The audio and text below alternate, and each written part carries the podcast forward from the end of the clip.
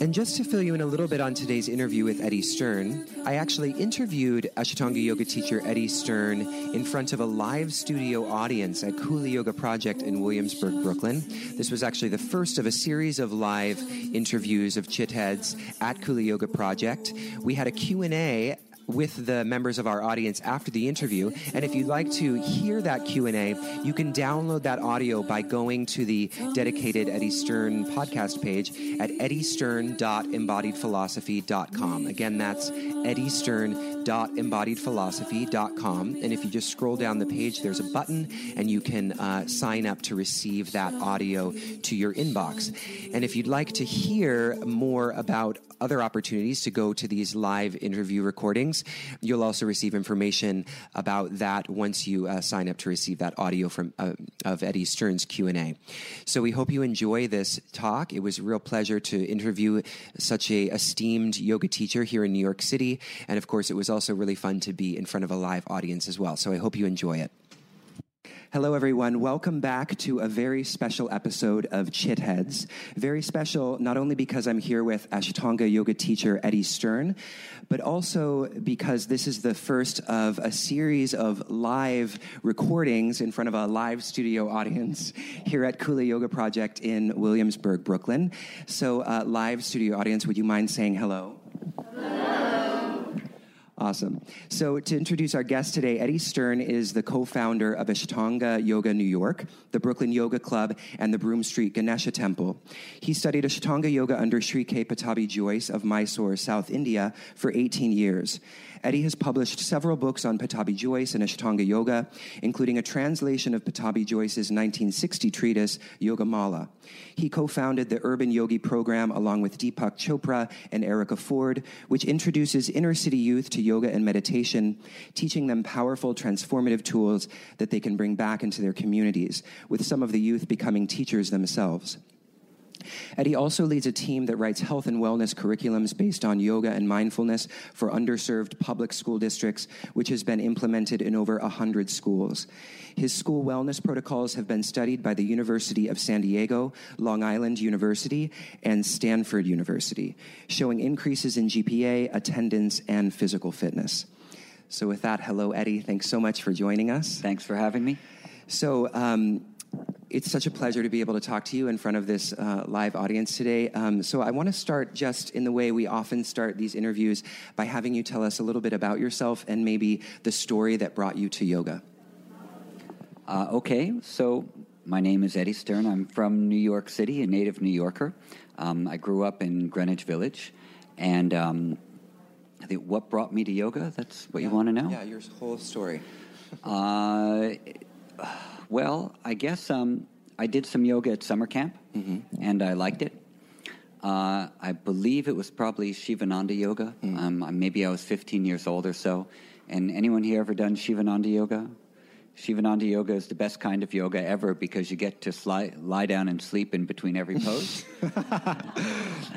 and um, they always do this deep relaxation at the end of class. And um, so when we were doing this at this camp I was at, I would go into like like everyone else into a total nowhere zone. Like mm-hmm. it wasn't sleep, it wasn't anything. You're just gone. And then the teacher would bring us out of it. And I remember thinking, uh, this is really very interesting and cool. And I wanted to do it when I went home, but I was worried that if I went home and did this final relaxation, I would no one would know how to bring me out of it.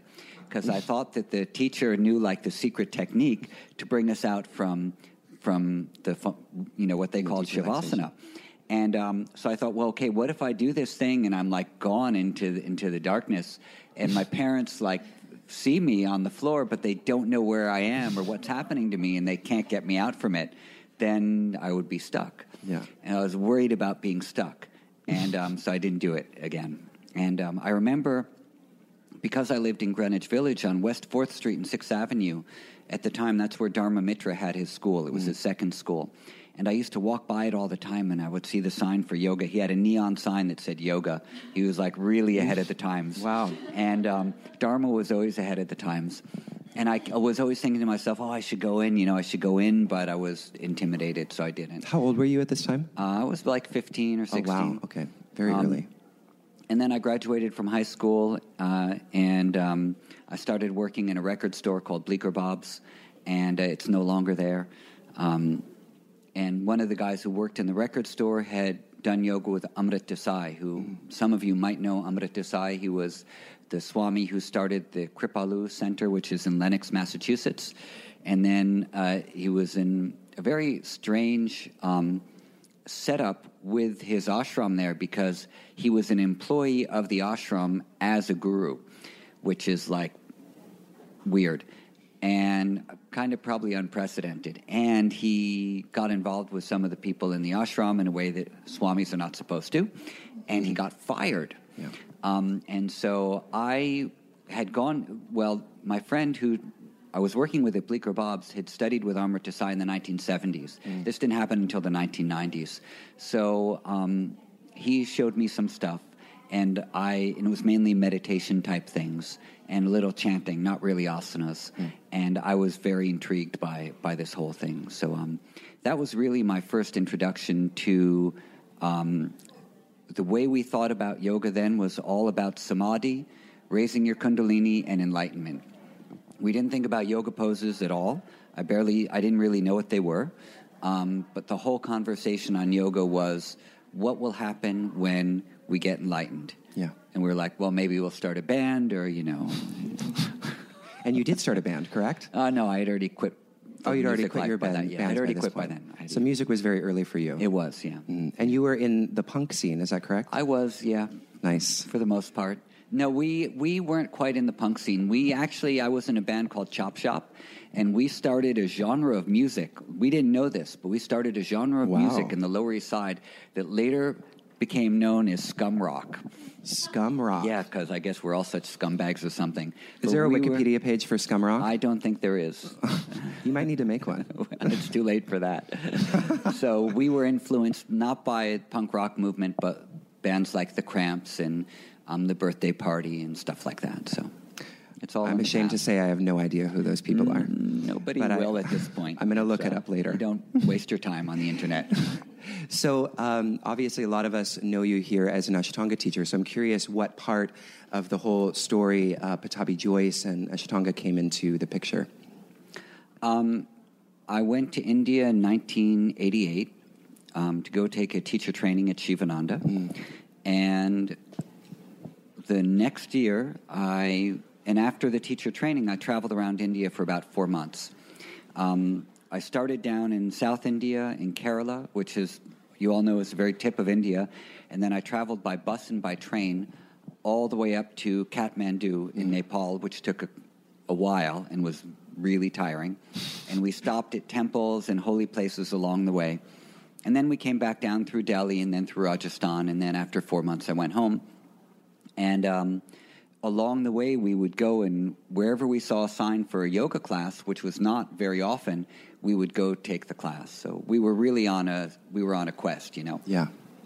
Um, and um, then a year passed, and a friend of mine was going to be going to take the teacher training again. And I'd spoken to the Swami who had, had led mine, and he said, Oh, do you want to come help teach uh, teacher training? And I said, Sure. So I went back to India for a second time. I didn't re- think I'd ever go back to India again. It wasn't like in my plans. Um, and that time, uh, we started in the north and traveled south instead of the opposite way, doing the same type of thing. And when we got down to Mysore, I'd, we'd gone through Mysore the first time. When we got back down to Mysore, uh, we attended lectures on Vedanta for a week. And it was, they were being given by a man named Swami Dayananda. And we were attending his lectures in the Jagan Mohan Palace, which was part of the Maharaja's big palace. It was sort of the, the art um, gallery wing of the palace. And on the last day of the lectures, I was early and I went into a, uh communist bookstore which was next to the palace grounds, and I was just wasting some time looking around. And there was the old man who owned the store said, "What are you doing in India?" As we were asked all the time, and I said, "I came to India to try to learn some yoga." And he said, "There's a great master here in Mysore. Um, have you um, met Pattabhi Jois?" And I said, "No, I've in fact never heard of him." And he said, "Oh, you should go meet him." And I said, Do you know his address? And he said, Yeah, he lives next to the police station in Lakshmipuram. So I said, fabulous. And I went to the lectures. And then the next day, I got in a rickshaw in the morning after I'd finished my practice. And I said, I'm going to the Lakshmipuram police station. And the driver said, okay. And he took me there. And then um, I got off. And the man in the bookstore said he lived opposite the police station. And opposite, opposite the police station, there was a road. So I just walked down it. Mm. And after two houses, I saw a tiny little sign on the left that said Ashtanga Yoga Nilayam. And uh, so I knocked on the door. And uh, this fat guy wearing a dish towel opened the door. and I said, um, Yeah, I'm looking for Pattabhi Jois. And he said, That's me. And I thought, How can, is that possible that this is a yoga teacher? so he invited me in, and, uh, and his wife came out, Amma, and they started talking to me, and they were saying, um, Oh, yeah, we have many students visiting from around the world, and, um, you know, you have to come for one month. And I said, Well, I'm leaving tomorrow to go to the BR Hills, and he gave me his card and said, "You can come next time. Just write me in advance." Mm. So then the next year, uh, then I got back to New York after a few months, and I told um, my uh, yoga school friends that. Um, uh, about all the different people I'd met on the trip, and I got to Mysore, and I said, and I met this guy in Mysore named Pattabhi Jois. He's a big guy wearing a dish towel, and uh, you know, I, I don't know what he was teaching. And they said, oh, we've heard of him. We really want to study with him and I had no idea what Ashtanga yoga was. I didn't know what it looked like. I didn't know anything about it at all. And I said, well, okay, um, if we go back next year, I was already planning my next trip. Um, I, you know, I can write him a letter and we can go study with him. So I wrote him a letter, and um, he wrote back. Well, actually, his granddaughter um, Shimi wrote back and said, "Yeah, you can come. It's two hundred dollars a month and a twenty-five dollar registration fee, and let us know when you're coming." And so we went. Mm. Now, um, from what I understand, you didn't at one point you didn't have a high opinion of Pattabhi Jois. No. Can you talk a little bit about that? Yeah, um, I, I, I didn't. In fact, the well, there's a couple things. One, um, my first impression of him was that you know who's this big fat guy in a, in a dish towel like that so my ex- expectations of what a yoga teacher should be were a little bit you know i was used to sivananda I was used to swamis. Some of them were quite fat, also, actually. and um, I was used to chanting in the classes and philosophical talks, and I was used to the whole, like, you know, ashram India trip. Yeah. That's what I mean. My first experiences going to Kripalu and going to these places were a lot of devotion and a lot of stuff like that. And um, so it was weird for me to be in a situation uh, in a yoga school in India where all the Westerners were like wearing Western clothing and eating kind of Western food for the most part and being normal Western people. And I thought, well, and here I was like completely dressed in white all the time with long flowing hair and wow. my friends who I traveled with were always in dhotis or in saris and we were doing like the whole India trip. But we were doing like a really haughty, egotistical, holy, very you know, holy. very, you know, we are, you know, we all thought we were Jesus and Mary and Joseph. Um, and so we came into this with a mindset of this is what yoga is and this is how it should be done and this is what the guru should talk about. Like everyone called him Guruji and I couldn't bring myself to call him Guruji. Um, I thought that's not what it is, you know. Yeah. Like I like I knew, like some kid from the Greenwich Village, you know, the Greenwich Village from Greenwich Village in New York, the other like, India, knew what a guru was supposed to be or what they were supposed to behave like. Mm-hmm. So I had all these preconceptions coming into it, and he didn't fit into any of them. So it was just my own arrogance that um, that led me to form these opinions. Mm. And uh, then, uh, after at a certain point, I felt like um, he there was something I could really learn from him, that he could see more about me than I could see about myself. And at that point, those things started like weakening in me a little bit. Mm. Just a little, not too much. Not a little. Not a whole lot. it was a touch. Just enough to let me, you know, learn some practice. Wow. Well, and of course, I imagine encountering a teacher that slaps up against your preconceived notions is a is a process of looking at yourself, right? Because you are looking, you're you're forced to kind of um, analyze your own you know baggage. That's the best kind of teacher to have. Mm. Um, if uh, if you go to a spiritual teacher and they live up to every single little beautiful thing that you're expecting, then all you're doing is fulfilling your own um, uh, you know narrative and imagination of yeah. what it is that you want. Mm-hmm. And a spiritual practice is not about what we want; it's about um, something different. Mm. Uh, it's mm. about getting out of that um, whole field of mind, which is going to figure it all out and, and, and achieve its objective. Yeah. Um, so, and that usually means that we're shaken up a little bit. Mm. If you're not shaken up, then it's probably not spiritual practice. Mm. It's hedonism. Wow, I feel like that's a really important point, and I want to come back to it. Um, so now I want to talk a little bit about um, the Broome Street Temple, which you formed in, is it 1989? The temple was started in 2001.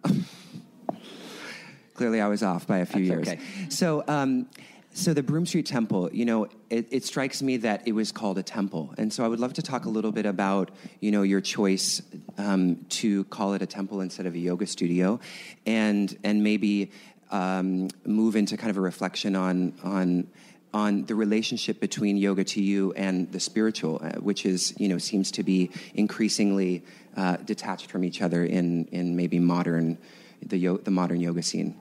Okay. Well, um, first of all, the, our school that we opened was called Ashtanga Yoga New York. Mm, okay. Um, we started it in 1993, and um, we we were in a Hare Krishna center for a while, so it wasn't an official school. Um, then we opened up on Broadway in Houston, and we were there for five years. Originally, it was called the Patanjali Yoga Shala. Uh, no, originally it was called Ashtanga Yoga Nilayam, and it was Guruji's like branch of the school in New York. And then some of the Indian organization of the Ashtanga Yoga schools in India asked us to not use that name, but use a separate one for America.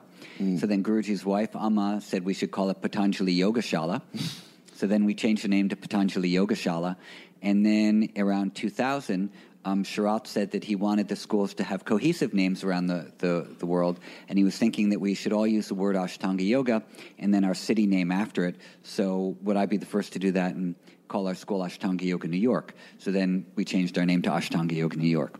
Um, and then uh, around 2001, we, we had always had a small temple in the school, but in 2001, when we moved into this nicer space, I wanted to establish more of a uh, authentic temple. So I asked Guruji for permission if we could install a, a deity in the school and begin worshiping it, and he said yes, because he had taught me some chanting and some worship already. And um, so he said we should install a, a murti or a form of Ganesha.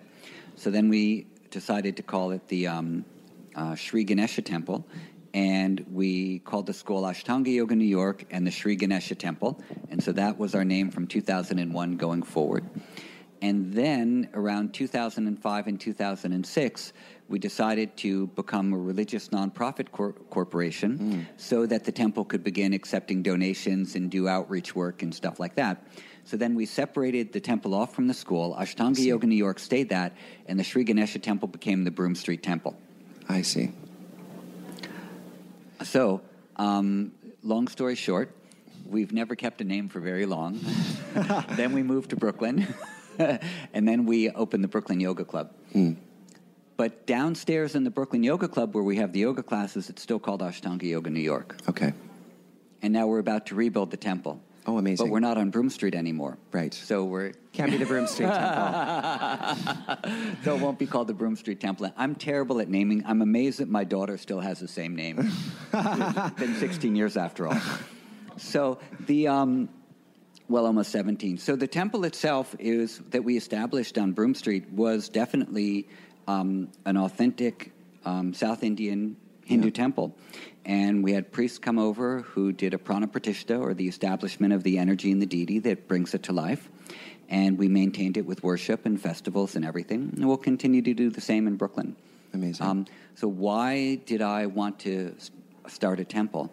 Uh, is really the question, I guess. And um, the first trip that I had in India, where we were going from city to city and temple to temple over those four months or so, what we were doing was we would go to a, a holy place and we'd stay there for a few days and we would practice in the temples. And we'd find a quiet corner because a lot of them are huge, sprawling complexes that uh, they cover many, many acres. And they're old and they're made out of stone and they're dark corners and you feel like you're just in, you know, sacred caves. So we'd find a quiet corner. We'd roll out our straw mats because we didn't have any sticky mats and um, do some practice. We do pranayama and asanas and chanting and meditate. And that was where we did all of our practices. So for me, yoga came alive in all of these temples in India. And that's what I always sort of resonated with. I didn't really um, learn so much in like a classroom setting as I did like in those temples, where I felt this is what spirituality is to me. That's where it came alive. Yeah. What was the significance of Ganesha? Like, why Ganesha instead of another deity? Um, it was Ganesha because that's what Guruji said to install. Okay, excellent. It's a good reason. Exactly. All right. If it was up to me, I would have had such a hard time choosing. you know, I w- honestly, I would have been like, "Well, who's the best god?" you know, and then you read about all like the, you know, the the powers that the gods have, and I'll be okay. Well, Shiva is pure consciousness, but you know, Saraswati is knowledge. Do I want her? You know, so mm. I wouldn't be able to choose because I would be way too mundane and goal oriented around like who to install. yeah, yeah. And I never had a pull towards Ganesh. So my wife did, but I never did. And so when Guruji said I was more pulled, pulled towards like North Indian style Radha Krishna worship and mm. everything. And so when he said Ganesha, I said, okay, you know, great. It's another example of slapping up against what you might have expected or wanted to do. No, I really at that point no. At that point, I was like, whatever he said, I, I thought was going to be right, and I was, and I felt so happy that he said we could do it. That um, whoever he said to install, I would have installed and worshipped. If he had said install Mother Mary, I would have, you know, I would Oh. have done that. That'd have been cool. That would have been totally radical.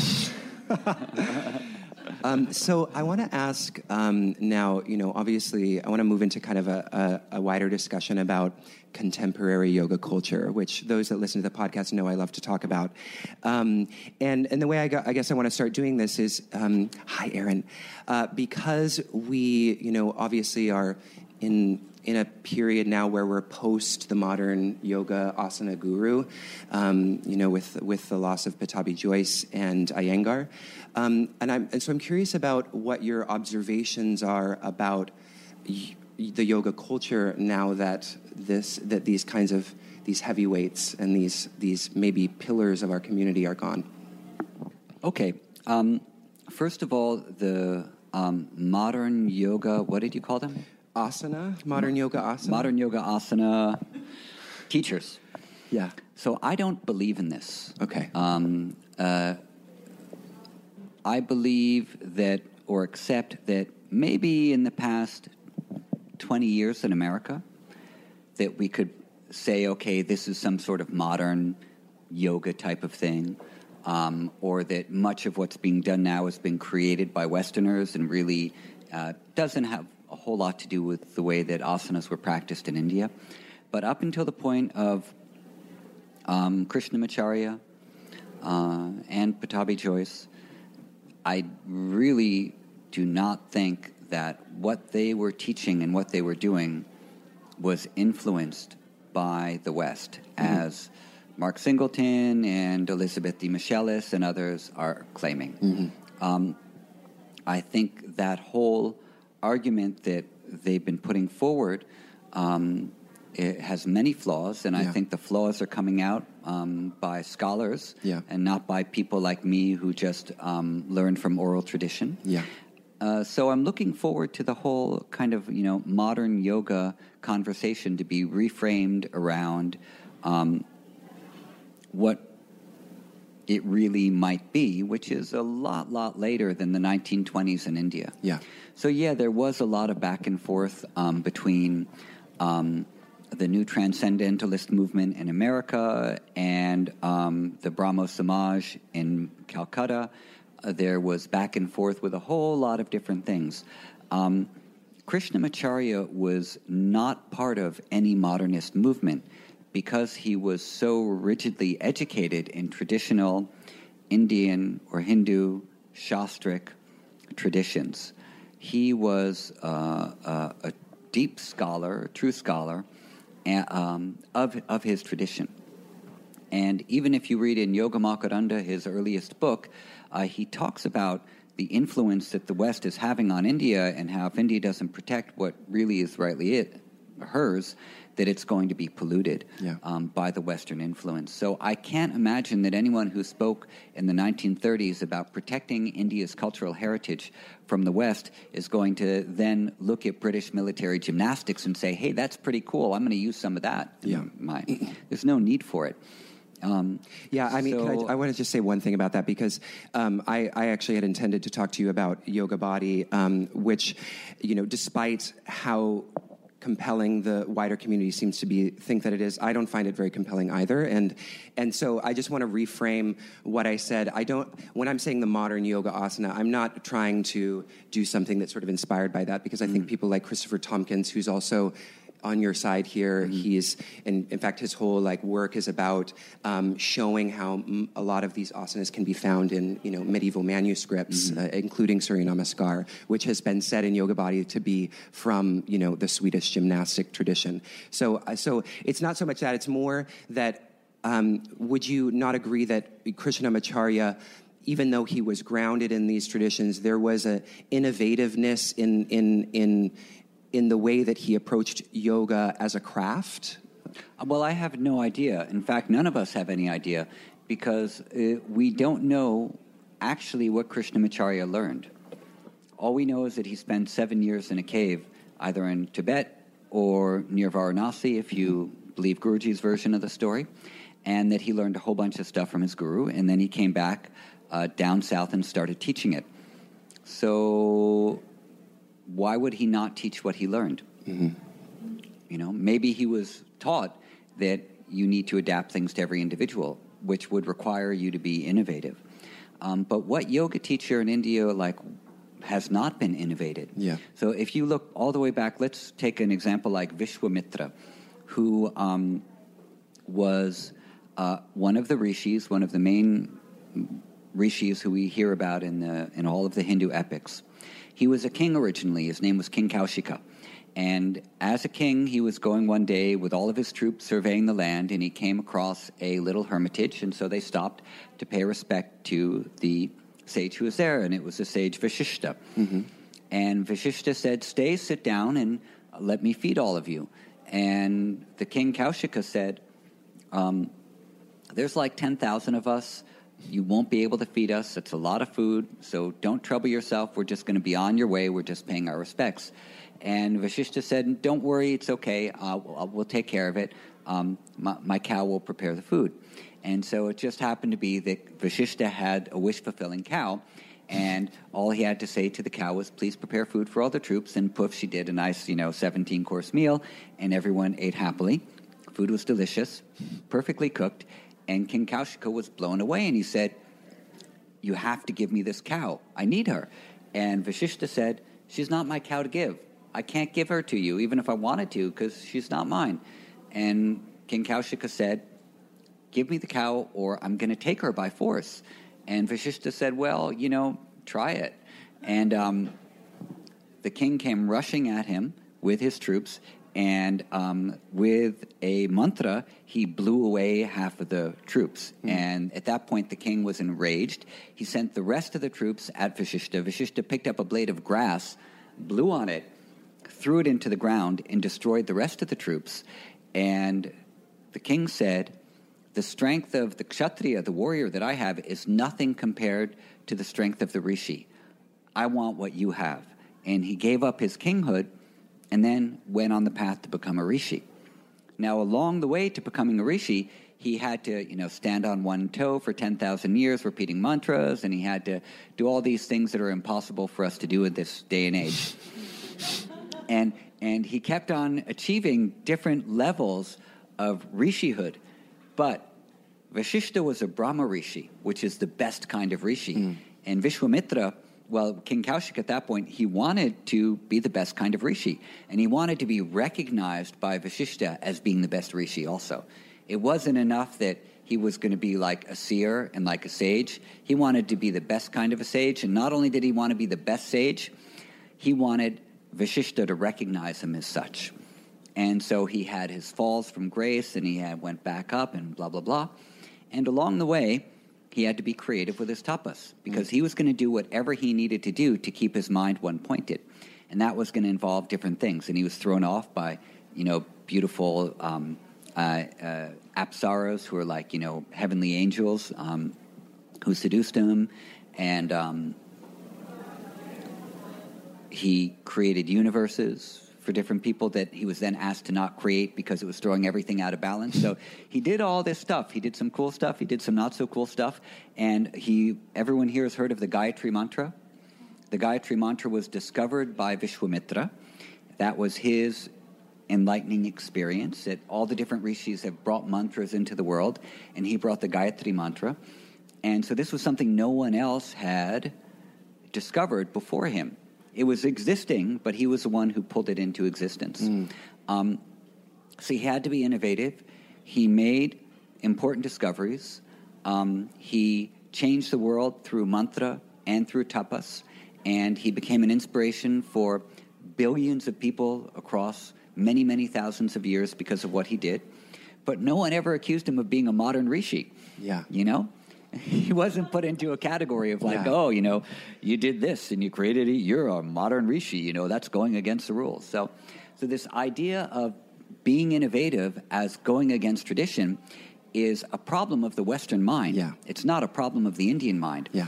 So you have all these Western academics who are now studying the Indian tradition and superimposing their ideas about what tradition means on a tradition that is very fluid and very yeah. flexible and that we don't understand really at all.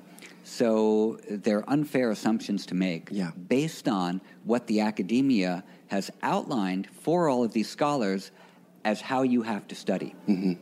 So if you're from Oxford, um, like Mark Singleton or like Elizabeth de Michelis, or you're from whatever university, those universities are going to give you your education which is going to be based on particular Western paradigms of understanding, um, whether it's Darwinian or Freudian um, or Descartesian, um, you know, Western mechanics, et cetera, et cetera.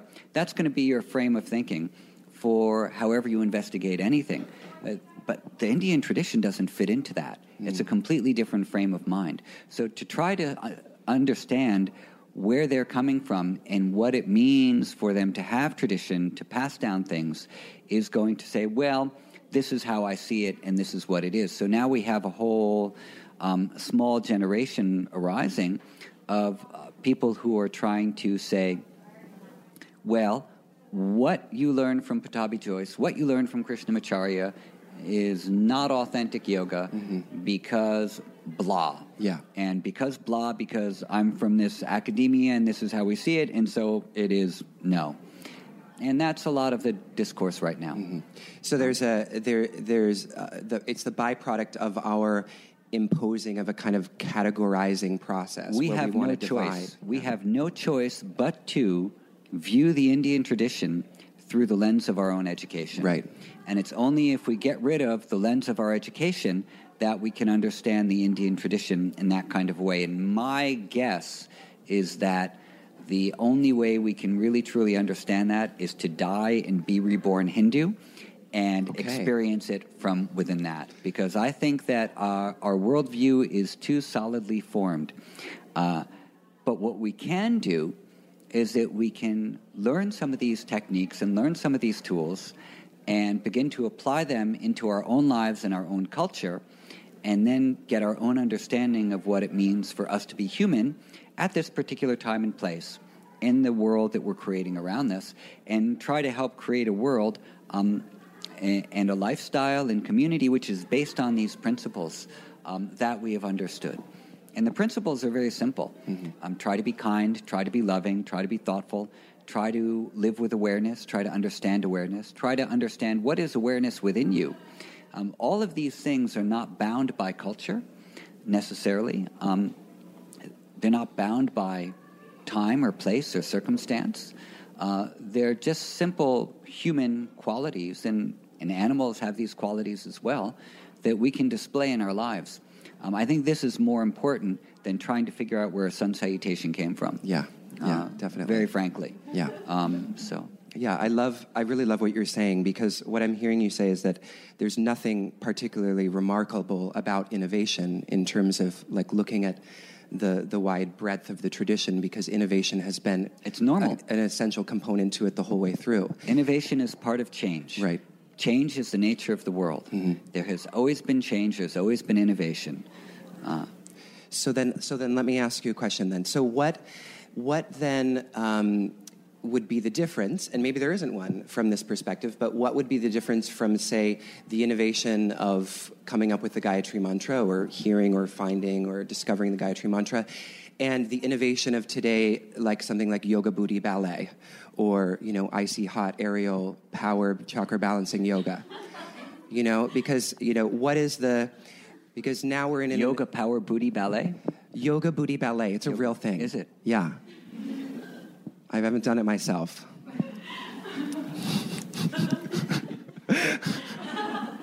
Um, have you heard of goat yoga?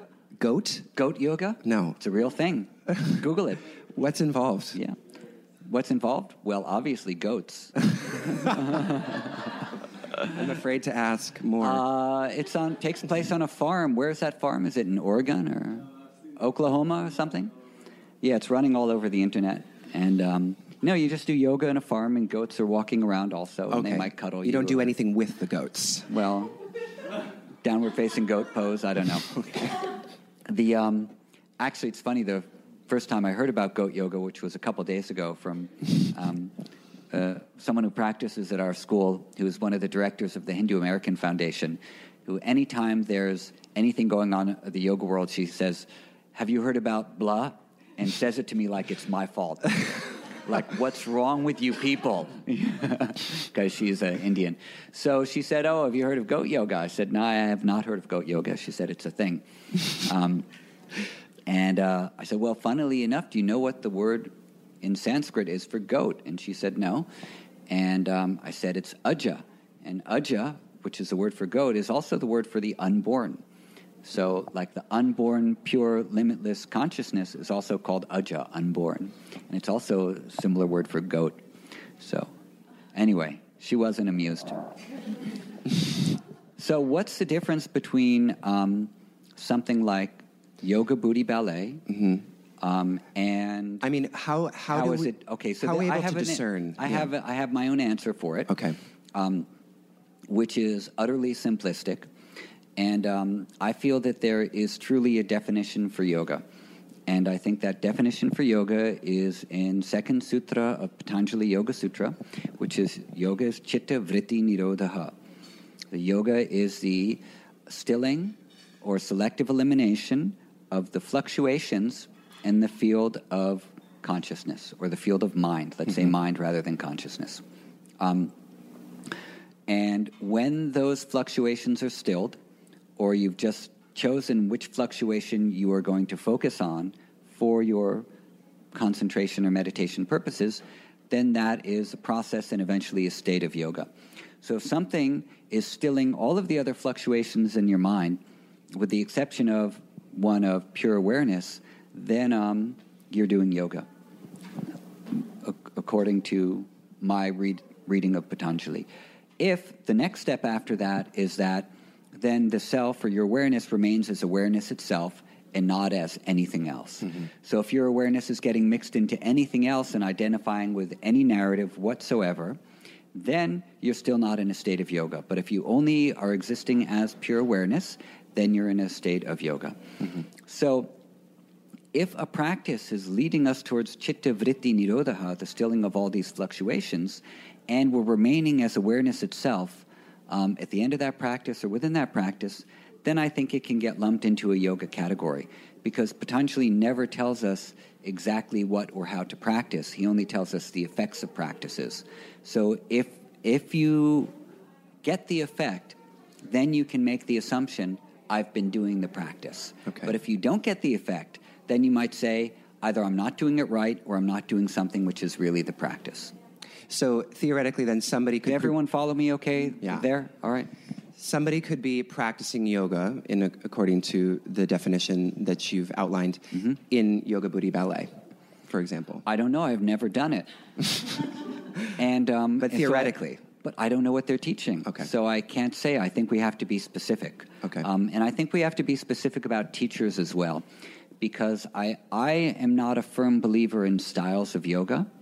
Um, people say, "Oh, you know, you're an Ashtanga yoga teacher."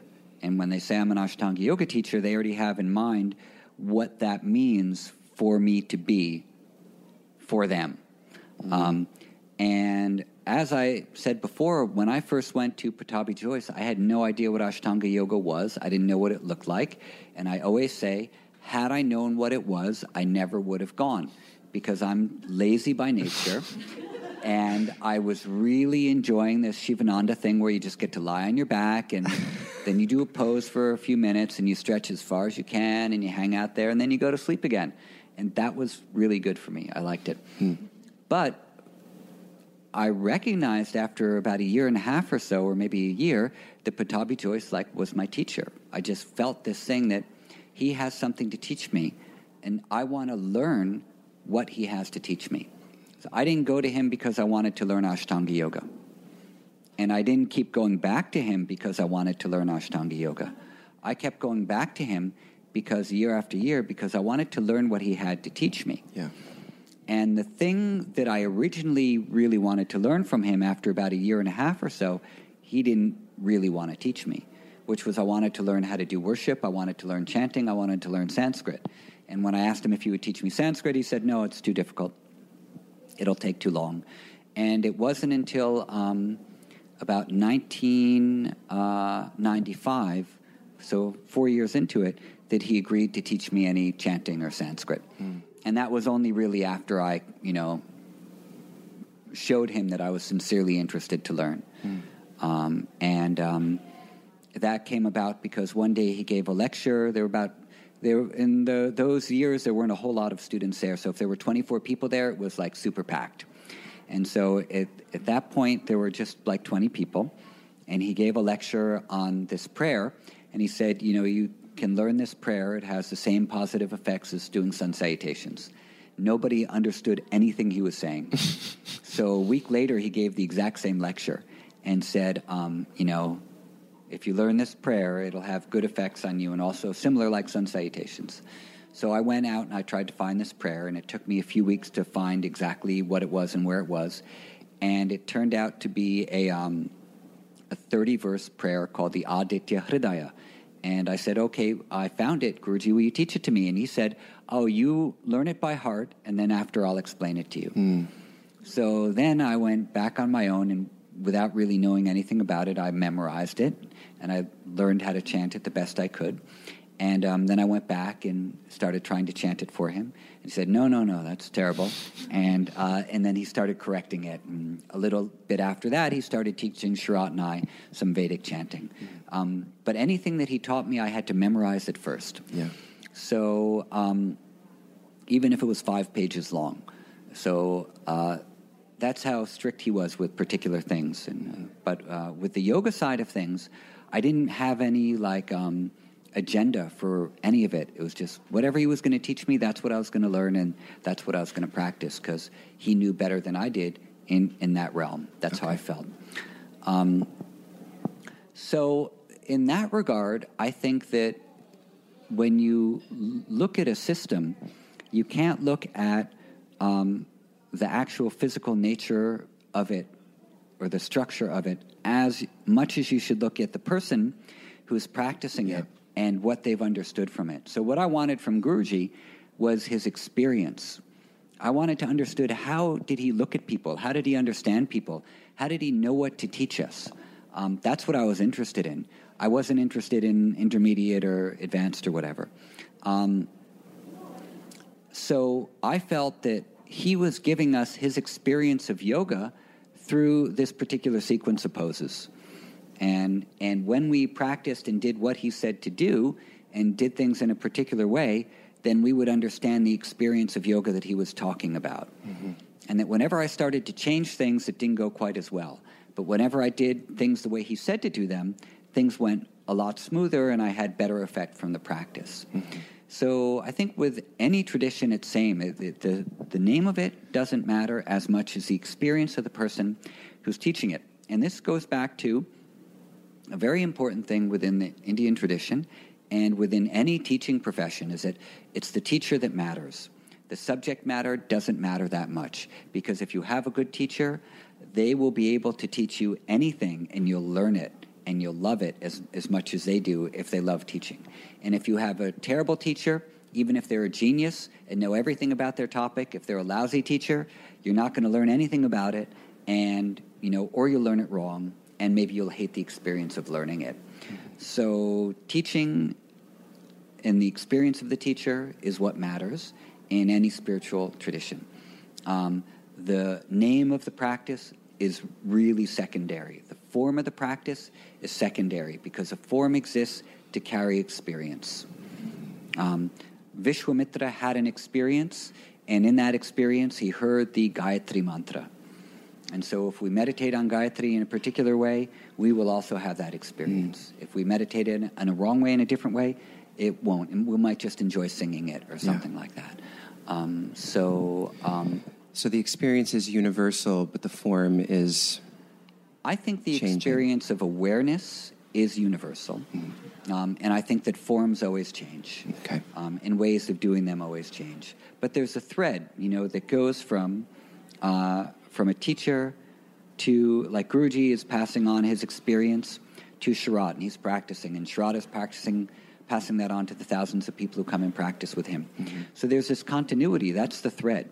When we talk about lineage, that's the thing we're talking about being passed on is the experience. Yeah. Now, when a lot of the people who are going on and on about um, modern yoga, and they say there is no cohesive yoga tradition going back past the past couple of generations. Anytime someone says anything about a tradition of Ashtanga yoga or a lineage within a yoga tradition, they're wrong because no such thing exists, because we don't see it in the texts.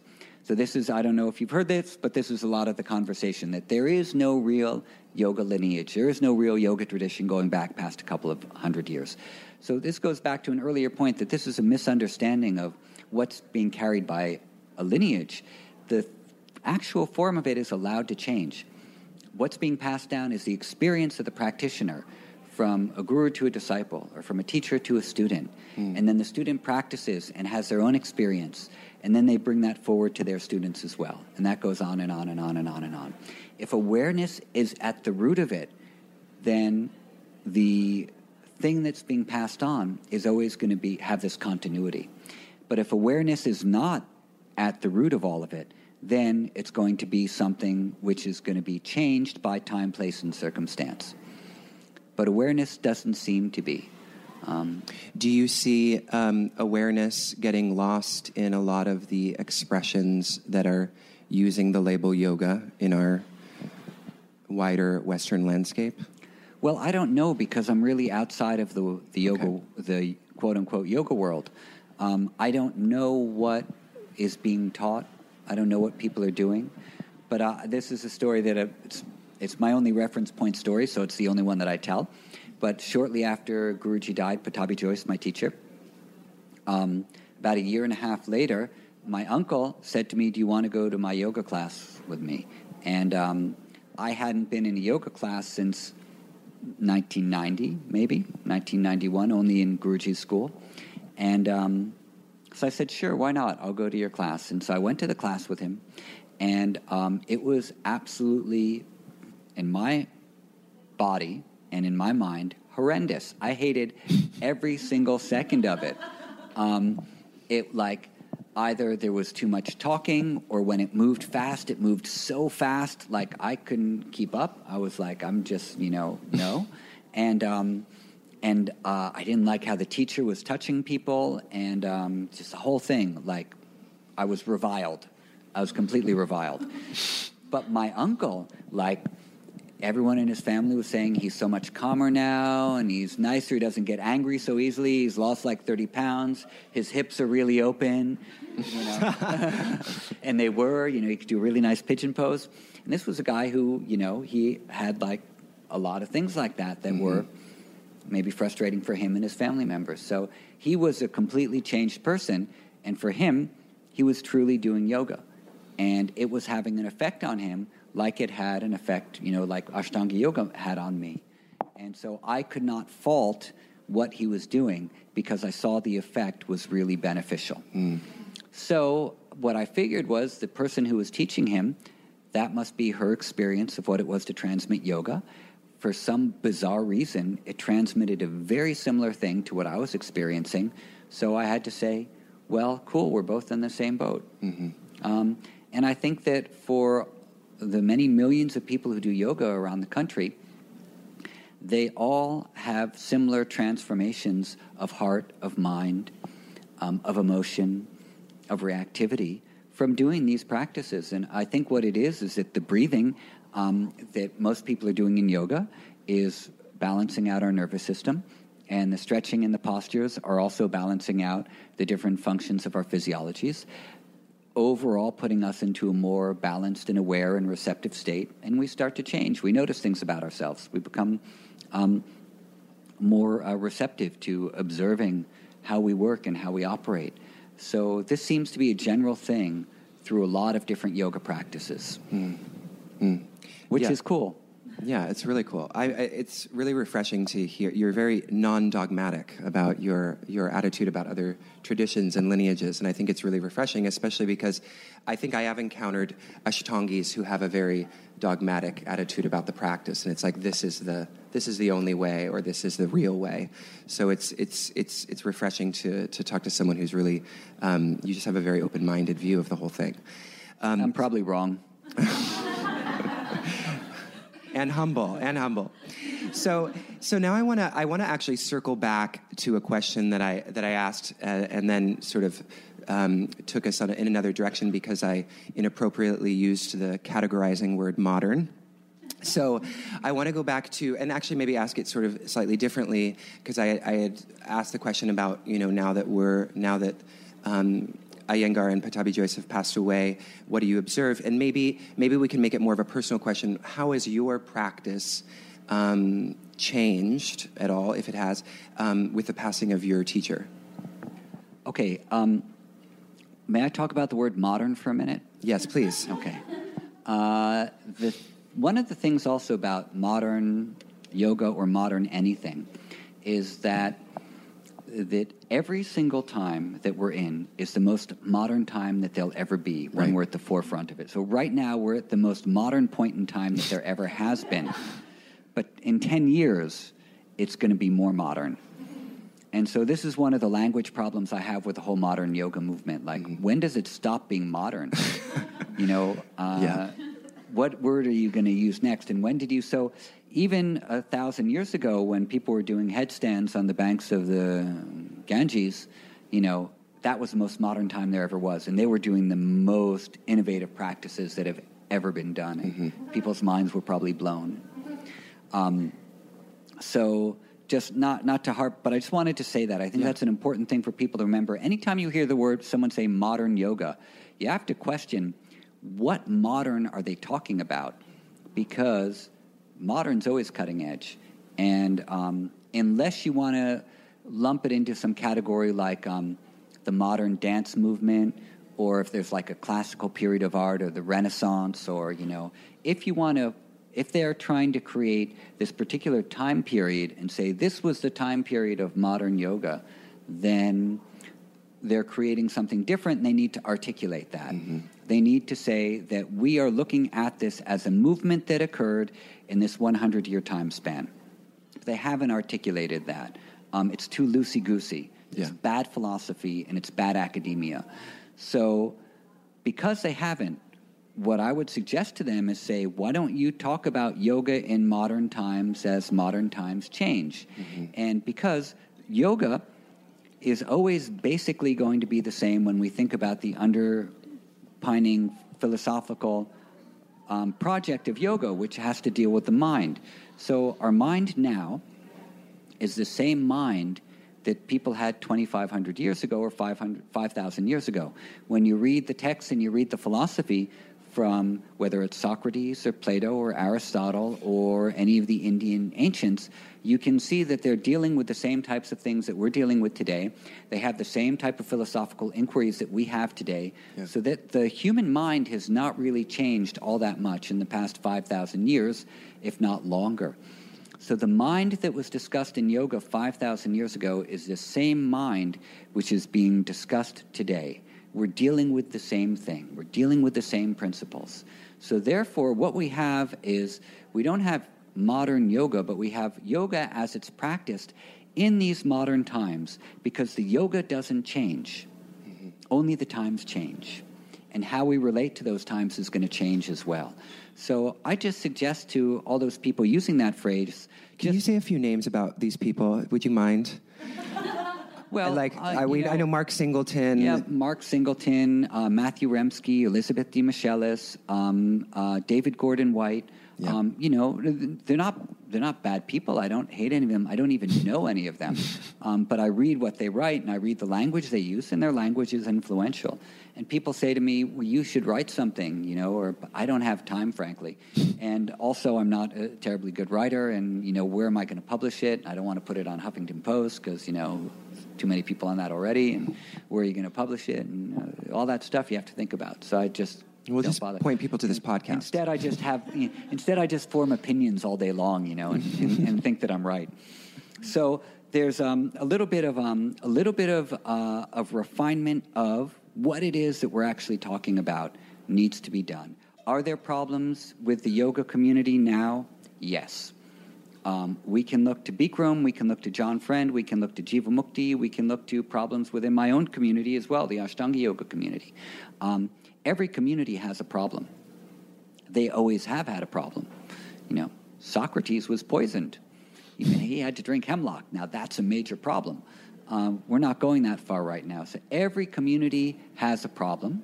You have to deal with those problems, accept those problems, be forgiving, and find out what was the thing that we started doing originally.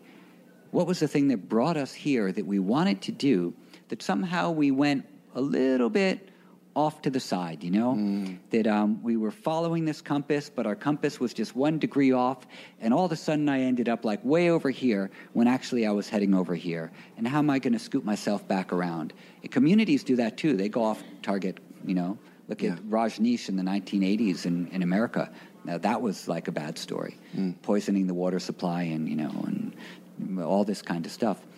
So, um, but uh, so the, it's not to say that there's any you know there's no utopian um, uh, community. There's no utopian type of practices. They're all going to have problems. We can learn from those problems. But what were the things that people were doing originally that made them want to go in that direction? Yeah. Um, and that is a search for knowing who you truly are. Mm-hmm. And in the search for wanting to know who we are, sometimes we get led astray. Yeah. But we always have to come back to it. We always have to come back to it. Um, so, um, and, uh, you know, so therefore you can't categorize that as being stuck in one particular time or Yeah. place. It is the search which has been going on for thousands of years and will continue to go on for thousands of years. And, and it's a search that we're all taking part in right now, um, that many people are taking part in right now. Hmm. So, um, Thank you. That's, know, I think that's such an important message. Yeah. Um, so now I want to maybe shift gears a little bit. I didn't bit. answer your last question. I forgot. Oh, right. Yeah. Oh, do you want to answer that question? We've now Sure. got circled away from it a couple okay. times. I, I, am sorry. I, uh, I'm bad at answering questions. No, I think what But you were I'm talking good at about is having really, opinions. It's really important. What was the question a minute ago? The question was, um, n- what has been the impact upon you and your practice since your teacher has right. passed? Okay. Um, so the impact on my practice is unchanged. Mm-hmm. Um, I continue to practice. I love practicing yoga. Um, I um, feel that my practice is, is even better now than it was when I was younger, meaning that not that I'm stronger or more flexible, but that I'm able to appreciate more and more the um, just the being in my breath, being in my body, being in my mind, um, my awareness of what I'm doing it as I'm doing it.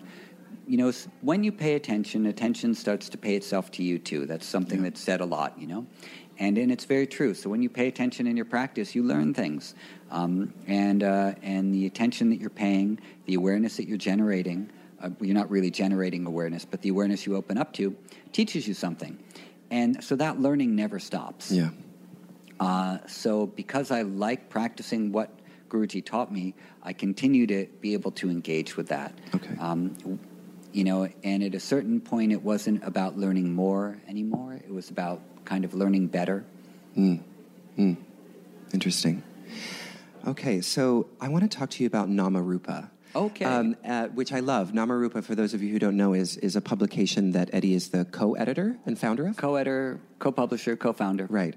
And um, I really admire that project so much because it's really um, that and, and, and Sutra Journal um, are really um, publications that I admire and aspire to with embodied philosophy. So, um, so I want to talk about um, what your inspiration was behind uh, creating this project, and then maybe and maybe we could start with just talking about what is Nama and Rupa. Okay. Nama means name, Rupa means form. Anything in the manifest universe which can be named or seen has a name and a form. Therefore, it is illusory in nature. Um, it is bound by change, and our attachment or identification with it is only bound to lead us into bondage with name and form. So, name and form is almost not quite opposite, but it's a superficial covering over our true nature, which doesn't have name, which doesn't have form, which doesn't change, which isn't bound and was never free, in fact. So, um, in this magazine, Namarupa, what we do is we look at all the different um, Hindu and Indian and yogic philosophical and practical systems that um, that we like, that we admire, that come our way, that we're enticed by, as well as a lot of art, photography, and stuff like that. Um, the magazine was the idea of my friend Robert Moses. In a former life, Robert Moses was Swami Shankarananda, who was a Swami for 23 years at Sivananda, and he was my teacher for my teacher training. And then he later left the ashram and got married and had three kids. And uh, we remained friends during all of his transition time. And around 2002 or so, um, we were discussing about how um, unpleasant Yoga Journal had become from what it had been in the 1980s, and that there didn't seem to be anything out there which was uh, a magazine for serious philosophical or yogic thought. And originally it was? It was pretty. Yoga Journal was really cool in the early days. Wow. Yeah, if you you can go online and, and find some 1980s issues, and there was some great stuff. You know, it was just started by um, Judith Lasater and Yeah. um, who was the other woman? Was Rama Jyoti Vernon, I think. I can't remember. What happened And, to uh, it? Oh, you know, you, there's a saying: you want to know how to make hundred thousand dollars in publishing magazines? Spend five hundred thousand dollars. So publishing a magazine is like the most unprofitable and uneconomical thing to do next to owning a print newspaper. Right. Um, really difficult to make money. The only way you make money is by selling advertisements. And so that's what eventually they had to do to keep the magazine going was sell advertisements. And the name of the game in advertising is the newest, the brightest, the most beautiful to entice people to think them, to make them think that they don't have enough, they're not good enough, they're not beautiful enough, they don't have the right gear. They need to buy it in order to feel whole, complete, spiritual, uh, youthful, vibrant, and alive. So that's the name of the game in advertising, even in yoga advertising. Um, so this contributes to this culture that you know that we see around us, where we think, ah, this really isn't what I got into it for. You Yeah. know, ninety dollar yoga mats. Um, so we looked at all of that, and we thought we should start something where we can, you know, collect articles from people we really admire who maybe aren't being published or are, but people aren't reading them. And we're going to do an advertisement-free journal, and we're going to try to do serious philosophy and serious art. And um, we were a print magazine for a couple of years, and then we decided to go online only. I think about seven or eight years ago. You can still get the physical copies, though, correct? You can. Yeah. So the whole magazine right now is an online magazine, but we have a print-on-demand version where there's something a company called MagCloud, and you click on the version of our magazine you want or the issue you want. It goes to MagCloud. MagCloud will print one copy for you and mail it to your house, and so we don't waste any paper, and their printing quality is really good. Awesome. Um, so, but really, Robert Moses does most of the work. Like, he does all the layout, he does all the design, he takes care of the mailing list. I collect some articles and submit stuff, and I don't do much for It's. the I mean, but it's it's really He great. does a great job. But thank you for being um, a part of it. Our, our new issue just came out. Um, it's uh, anyone here heard of the Bhagavatam? It's all the stories of Krishna um, from the time he was a boy till uh, later periods. It's quite a big, big book, and it's one of the most revered books for all the Vaishnavas. And there's an artist in South India named Keshav, who's also a cartoon artist for a local newspaper. No, Times of India, which isn't even local. It's like one of India's biggest newspapers. And he does something called Krishna a Day, where he paints a picture of Krishna every day. Wow. And then he sends it out to his mailing list. And Wow. um, so when Robert was in India a couple years ago or a year and a half ago, he went to meet Keshav in his house in Madras or in Chennai. And Keshav had this huge painting on his wall of all of the stories of the Bhagavatam. Hmm. And, and so Robert took photographs of it and said, Can we do something on this in the magazine? And it ended up turning into an entire issue of our magazine so that all of the stories that are on there, like the, you there's a little picture and then it, you know, it's pulled out and um, the story that accompanies the picture is, is addressed there. So the whole magazine issue is basically the stories of the Bhagavatam with these paintings that go along with it. It's really, Wow. really beautiful. It's beautiful. Yep. And that's namarupa.com. You can find that, right? Namarupa.org.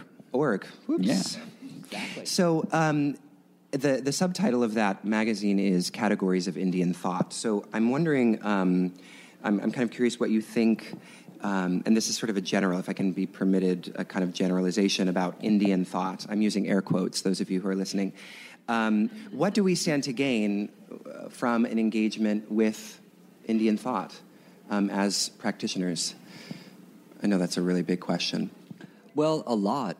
Um, the entire yoga tradition, the bhakti tradition, the Vedanta tradition, the Sankhya traditions, traditions of art, of dance, um, the traditions where um, understanding consciousness, expressing different forms of consciousness were at the root of the practices. Yeah. And I think a lot of the um, Indian thought systems are about examining where consciousness shows itself um, in the world through practices, or how it can be touched, um, you know, individually by us through the different practices and different approaches we have. So, the early categorization of Indian philosophy was called the Shat Darshanas, or and a darshan means a viewpoint on reality. Yeah. It also means seeing, it also means philosophy, but more particularly, it's a particular way of looking at reality. And so there's six main different systems. Um, all of those systems, some people say they're intertwined or they complement each other in different ways. Some people say they're grouped together in different ways. Uh, but as a basic idea, you can see that there are different ways of looking at reality. And maybe certain parts of those ways are all going to be shared and will be true, and other of those systems are going to have unique ways of looking at reality and trying to define it. And that it's very difficult for anyone to come up with any agreeable way of deciding what reality is. Yeah. Um, and, um, and of naming it. So as soon as you name it, it has a form, and that name and that form is going to change. Um, hence the name Namarupa. Uh, but nevertheless, we have to use language, we have to use our bodies, we have to use all the faculties we have, even our unseen faculties like our mind and our breath, in order to try to understand consciousness. Um, so all of these categories that we have in our subtitle deal with what are the different ways in India that they did this. Yeah. They did it through postures, they did it through breath, they did it through discussion, through philosophy, through singing, through chanting, through dance, through music, through art, through medicine, Ayurveda, through Jyotish, astrology, um, through all these different types of things. But they all, they all share something, Yeah. which is who are we? What are we doing here? You know, what do we do next? What I love about that uh, that way of looking at things is that I mean, because I'm trained in Western philosophy, and that whole tradition is all about. Um, subverting the people that come before. So it's like okay they were wrong for this and that reason this is right. And then somebody comes along and says no that was wrong. And it continue and goes on like that. And the whole process the whole the whole engagement is a process of tearing people down and putting something up and tearing people Yeah. down putting something up. Whereas in indian thought it seems like it's it's affirming. It's so much more affirmative. It's like affirming that there is truth here. Like let's look at the ways in which this perspective on reality holds truth from a certain perspective. And so there's like an embrace of of different uh, approaches rather than a desire to you know slam somebody down. Yeah, over overall there is a lot more of that, but there also is a lot of slamming down in Right. the Indian tradition too, and in the Buddhist tradition as well. Um, and the Hindu and Buddhist both they both do those things also. They do argue, yeah. But um, but within the Hindu tradition, there is a little bit more um, of this affirming type of a, of a way of going about it. Yeah. Yeah. Not completely, but for the most part, yeah. Awesome. So, okay, let's shift gears a lot because I want to squeeze this in before we get to our Q and A, which is a discussion about injury, which we Okay. talked about talking about on the phone. So, um, Ashtanga gets thrown under the bus quite a bit um, uh, by those who are concerned about injury in in asana practice. Um, so, thoughts on that? About does Ashtanga injure people, or do people injure people? Well, um, a little of both. Um, a lot of the poses in Ashtanga yoga are difficult. And um, even if you have a very good teacher, sometimes you might get hurt. Um, for some people, they can have uh, an injury which lasts for some time, months or years, and other people, it's minor things that go away. There was a big study done in Finland a bunch of years ago that saw that the rate of injury in Ashtanga yoga, measured over a thousand people, was um, statistically insignificant in comparison with other types of yoga or other types Really? of exercise. And that's a published study. You can see it on the all-knowing, always correct internet. and um, What was what was the name of that study again? So we can't can remember, but okay. just Google it. Google Finland Ashtanga yoga Okay. injury, and it'll come up. Amazing. Um, so um, you know, it's it's possible to teach people without them getting hurt.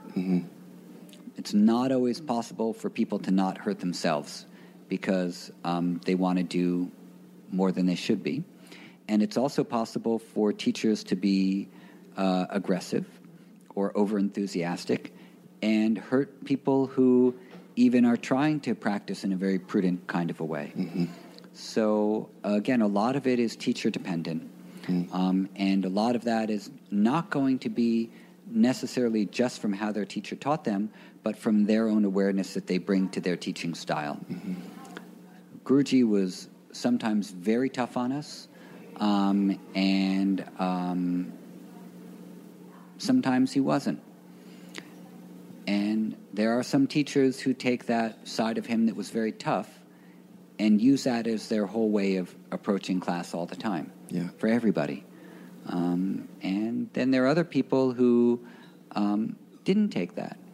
And they saw that he was tough with some people and not tough with others, and that's what they took as their teaching style. And other people um, took their own experience of how they thought practice should be, which had nothing to do with how Guruji helped people, and made that their teaching style. And all of those different styles have people who come to their classes and still hurt themselves somehow. Uh, hurting yourself doing anything is extremely easy.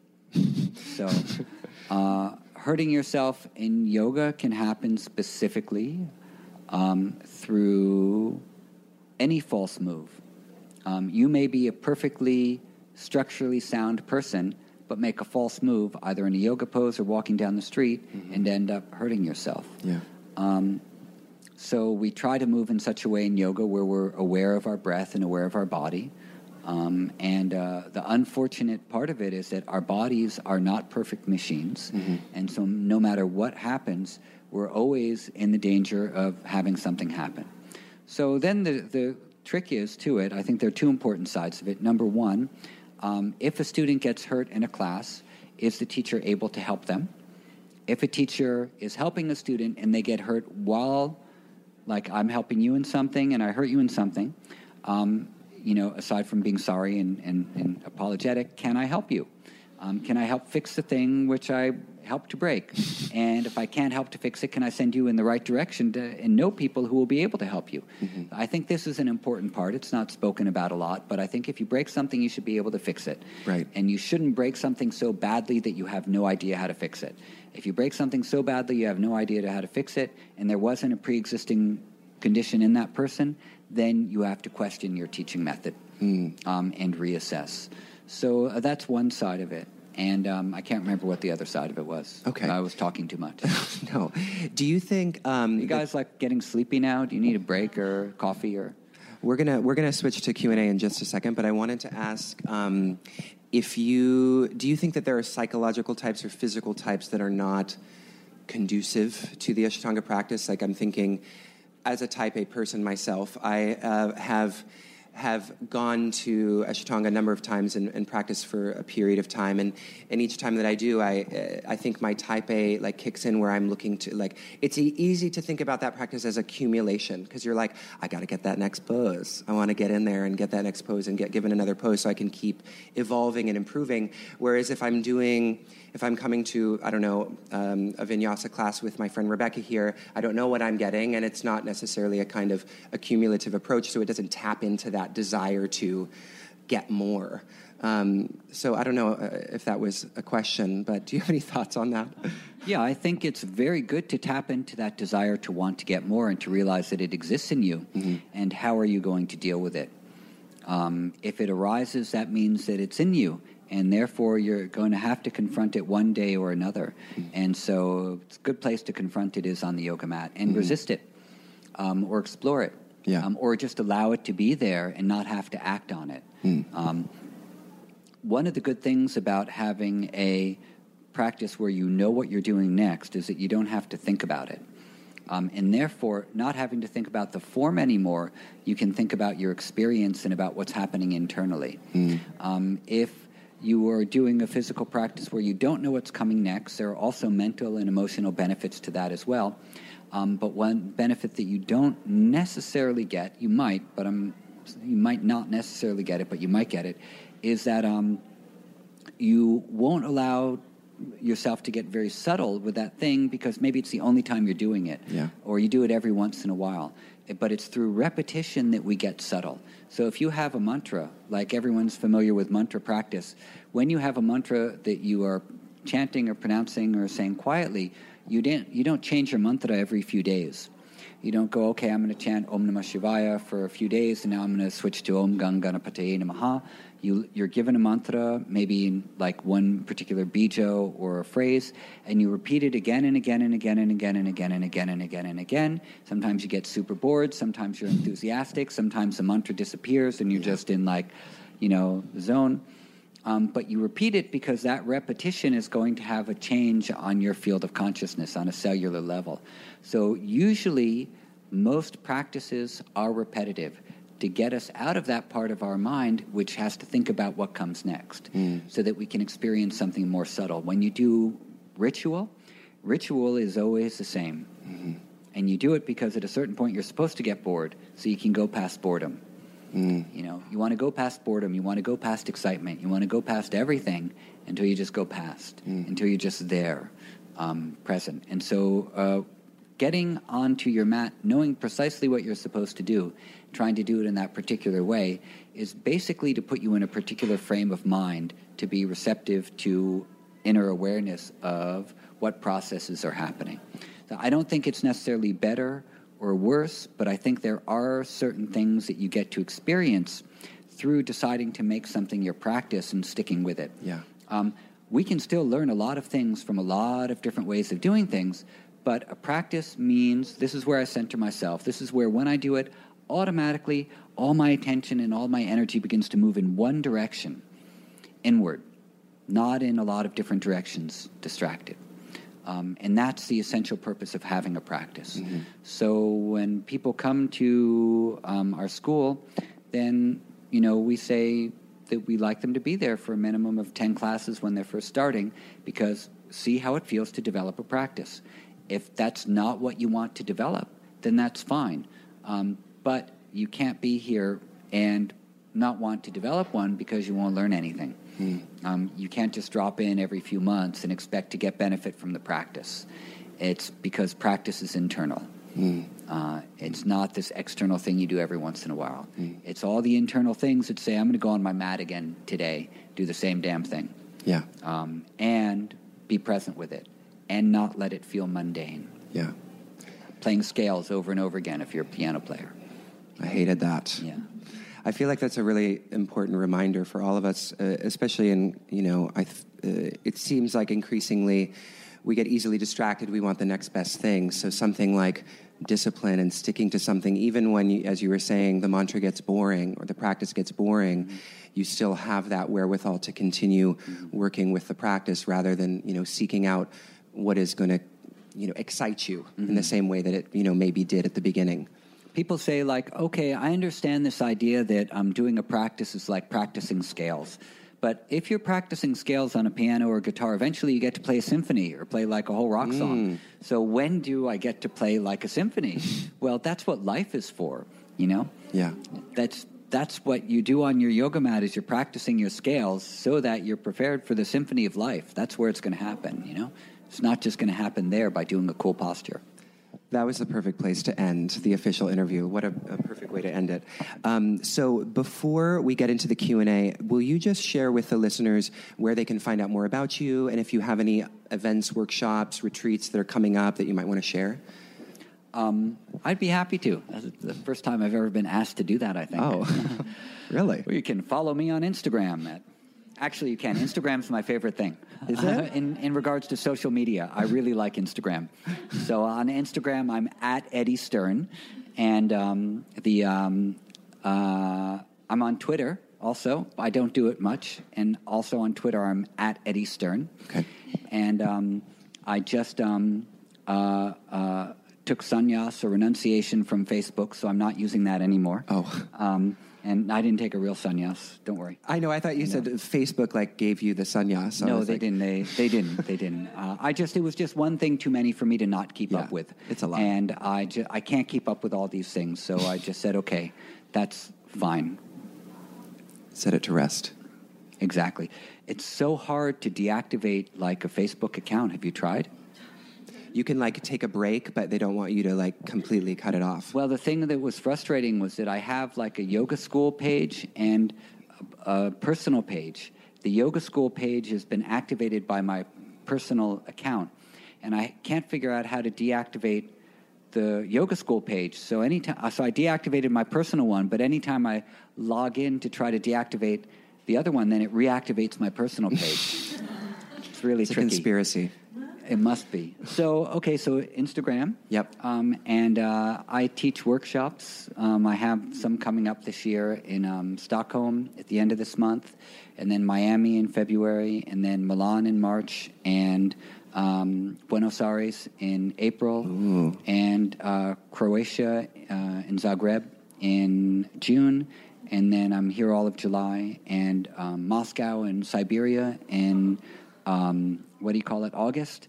And in September, nothing right now. And then October, I'll go to Amsterdam again. And then I'm home for November, December, and onwards. Wow. So you're getting around. So where I, can I usually, like once per month, I go away for four days to teach somewhere amazing. So where can people find out about those offerings? on brooklynyogaclub.com, which Okay. is our website. And otherwise, I'm in Brooklyn teaching every day. Yeah. Saturday is my day off, um, but every uh, today's Saturday, right? So today is, you know, I came out. off. I came out out. for you. Thank you for coming on your day and, off. Um, the but every other day I'm teaching in the school. That's like what I like to do. Awesome. Well, everybody, there you have it. That was our interview with Ashtanga yoga teacher Eddie Stern. I hope you enjoyed it. If you would like to hear the Q&A uh, that took place after this interview recording, just head to eddiestern.embodiedphilosophy.com. Click on the button there and sign up to receive the audio sent directly to your email inbox. If you'd like to hear more about Eddie, of course, you can head to brooklynyogaclub.com. Until next time, friends, bye bye.